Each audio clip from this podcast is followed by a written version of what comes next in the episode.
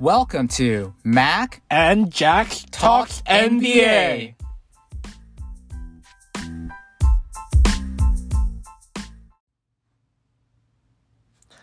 In today's episode, we will talk about smart way to guard Damian Lillard, Dame time, aka Logo Dame. Also, we want to compliment on uh, from the Sacramento Kings side, Luke Walton, De'Aaron Fox, Richaun Holmes. From the Portland Trail Blazers side, we will compliment Mellow Man and aka Logo Dame.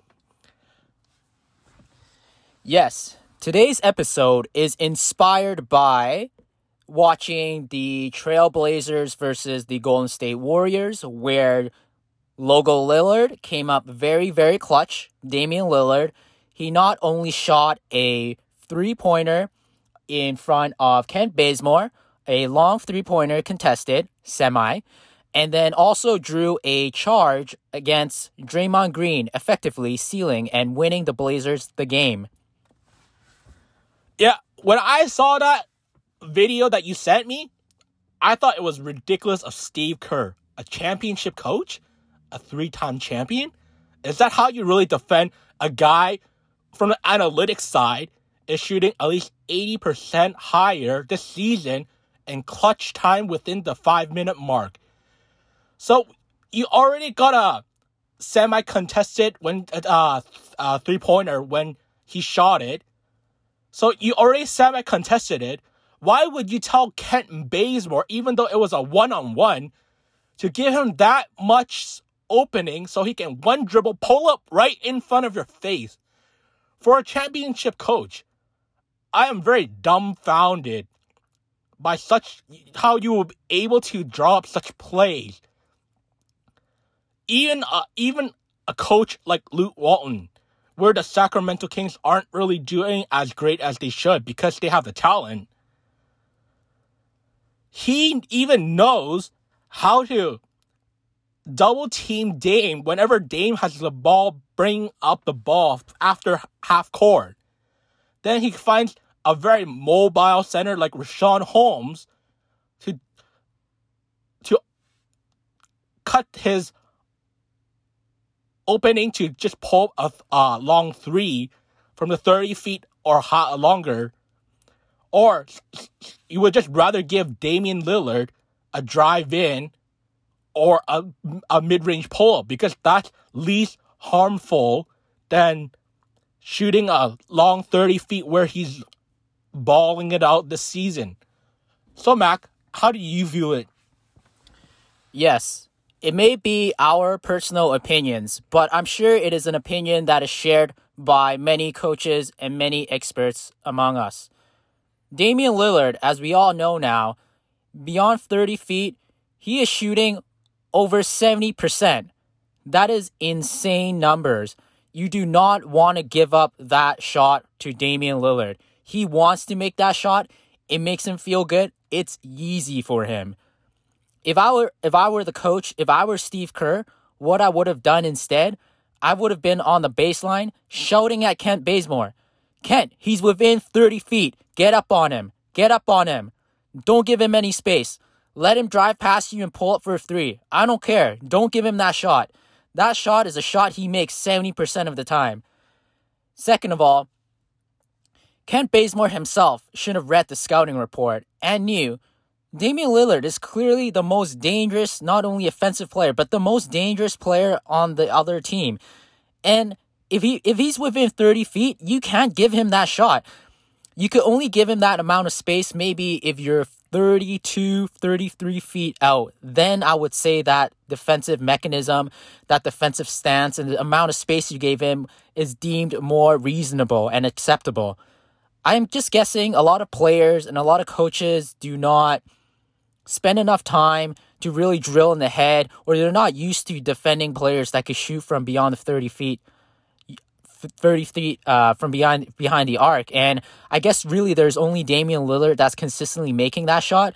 But that is something you have to be aware in the back of your mind. If you want to be a championship or a far reaching, deep into the playoffs contending team, these are some things these are the types of details you need to keep in mind. So, in comparison and contrasting the coaching styles of Steve Kerr from the Golden State Warriors and Luke Walton's of the Sacramento Kings, we saw that Luke Walton's defensive schemes against Damian Lillard was a lot better and something that we actually approve of and recommend. As Jack has said, you would run him off whenever he's within 30 feet and you rather let him drive in. And Damian Lillard did kill the Sacramento Kings a lot with a lot of drive ins. But with the drive ins, he has contact, he has to finish through contact. It's a lot tiring for him. And he has to do acrobatic moves to move against the help defender, shield the ball away from him. And he doesn't make it all the time. He's definitely not making over 70% plus. And that's not something he actually wants. It's easier for him to pull up again from that long range. So this is why we want to give a shout out to Luke Walton and having that great defensive scheme. And Richaun Holmes as well, a great help defender. Or as Shaquille O'Neal, I think, called him John? What do you think, Jack? Yeah, so let's give a little bit of stats.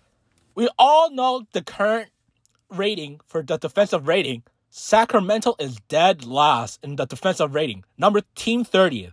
So if a team 30th is able to defend better than a top 10 defensive rating team like the Golden State Warriors, who has a great defensive player like Draymond Green, a champion.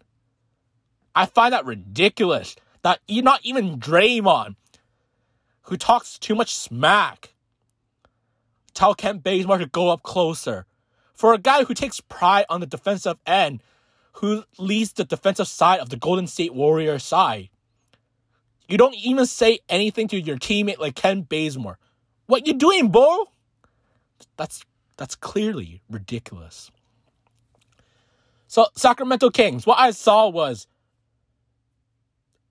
Sacramento Kings' of approach on defending Dame was, as Nelson stated, very aggressive. Once he brings pass up the ball half court, they start already pressuring him by shadowing him, by finding a mobile big guy to start, you know, just shadowing, make sure that you kind of hint that you're not going to be able to pull up from the 30 feet above farther that easily. So you either drive it in or take a mid range, which, as Nelson stated, Damian Lillard took advantage of it. I would rather give Dame the drive in because then you can wear and tear his body rather so then rather than giving him those practice 30 feet jumpers. You gotta give credit to De'Aaron Fox too. De'Aaron Fox on the offensive end was also killing the Portland Trail Blazers because they had no response to that. What I saw was De'Aaron Fox was shoot, uh, was doing multiple great things on his offensive game to kill the Portland Trail Blazers. For example, so whenever he feels like he, a big guy is switched onto De'Aaron Fox, what he does is, is he aggressively drives in against the big opposing big man. Then either he floats it up or he lays it in.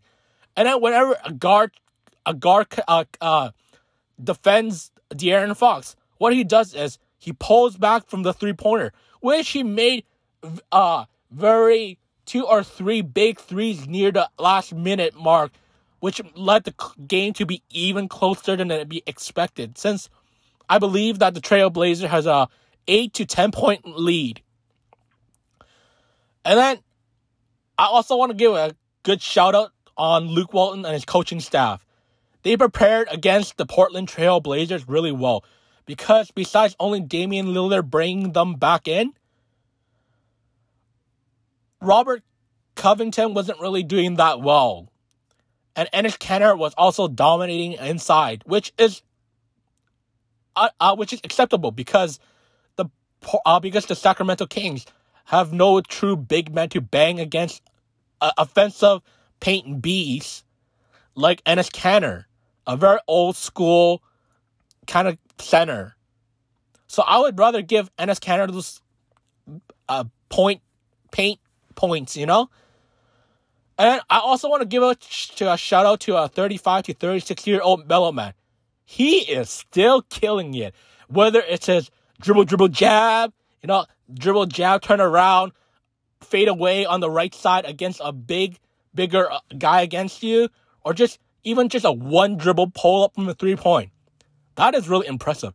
His stats were also not bad 6 of 11, field goals made an attempt. 1 of 4. Yeah, his three point percentage is not as good, but he was also helping the Portland Trailblazers scoring by adding points that was needed.